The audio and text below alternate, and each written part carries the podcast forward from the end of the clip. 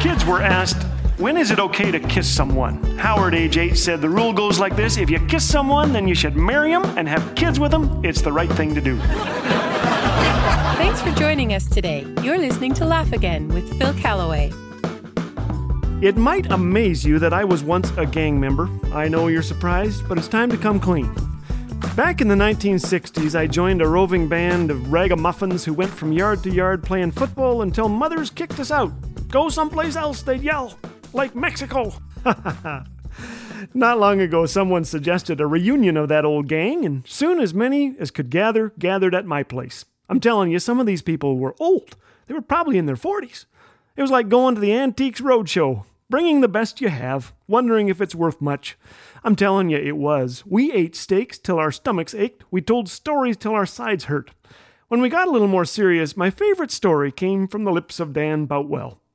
When I was a kid, Dan was the guy everyone wanted to be like. I sure did. Tall, athletic, kind. So kind that he would sometimes throw me the football in a game, though I was just five, and he was probably old, like in eighth grade.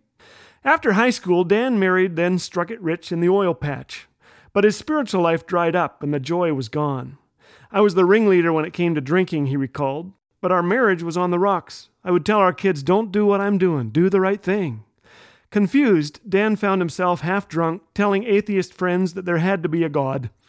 But when his wife Dawn told him that she had put her trust in Jesus, he said, Fine, just don't try dragging me to church. Despite Dawn's prayers, Dan was soon an atheist too. But she kept praying. Late one night, while smoking a cigar in the backyard, Dan began talking to God. You showed yourself in Bible times, why not show yourself to me now? How about, well, how about a light? Suddenly, the backyard was flooded in light. Startled, Dan turned around to find that Dawn had flipped on his study light. Strange, he thought. She never goes in there. A few nights later, he was halfway through another cigar and he said, Can you do it again, God? How about a light? Bang! The darkness was gone. Dawn had turned on the porch light, he laughed. But these lights weren't enough. In fact, he soon told his wife he was through looking for God. She prayed all the harder. Intrigued by Eastern religions, particularly Buddhism, Dan began researching them. On a business trip, he found the Book of Buddha in his hotel room and read it right through. I learned that Buddha's mother was impregnated by a white elephant and he was born from her side, he said, shaking his head. Beneath the Book of Buddha was a Gideon Bible. It fell open to Malachi 3. Dan sat transfixed, reading words of life and a reminder of how God views those who are his. They will be my people, says the Lord. On the day when I act in judgment, they will be my own special treasure. I will spare them as a father spares an obedient child. Dan's wife had quoted these words. I couldn't believe it, says Dan. Every word seemed written for me. In the early morning, 12 hours after telling his wife he was through with God, Dan knelt by the bed, asking Jesus to transform his life. God used two hours of Buddha and 10 minutes of Malachi to open my eyes to a joy unspeakable and full of glory, he told me. Today, Dan is loved by the guys he works with in the oil patch. They've seen his life changed, and he loves telling them why.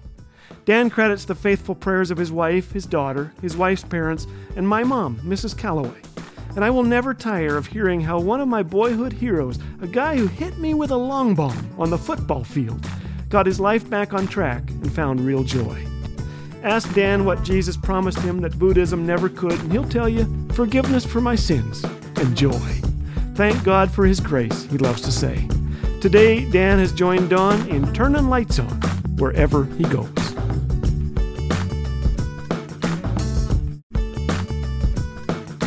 These days, there's no shortage of bad news, but here at Laugh Again, our hope is to share the good news.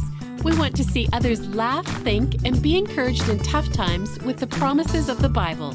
Your generous donations help sustain and grow the reach of Laugh Again so that countless others may have their hearts refreshed with the joy of knowing Jesus.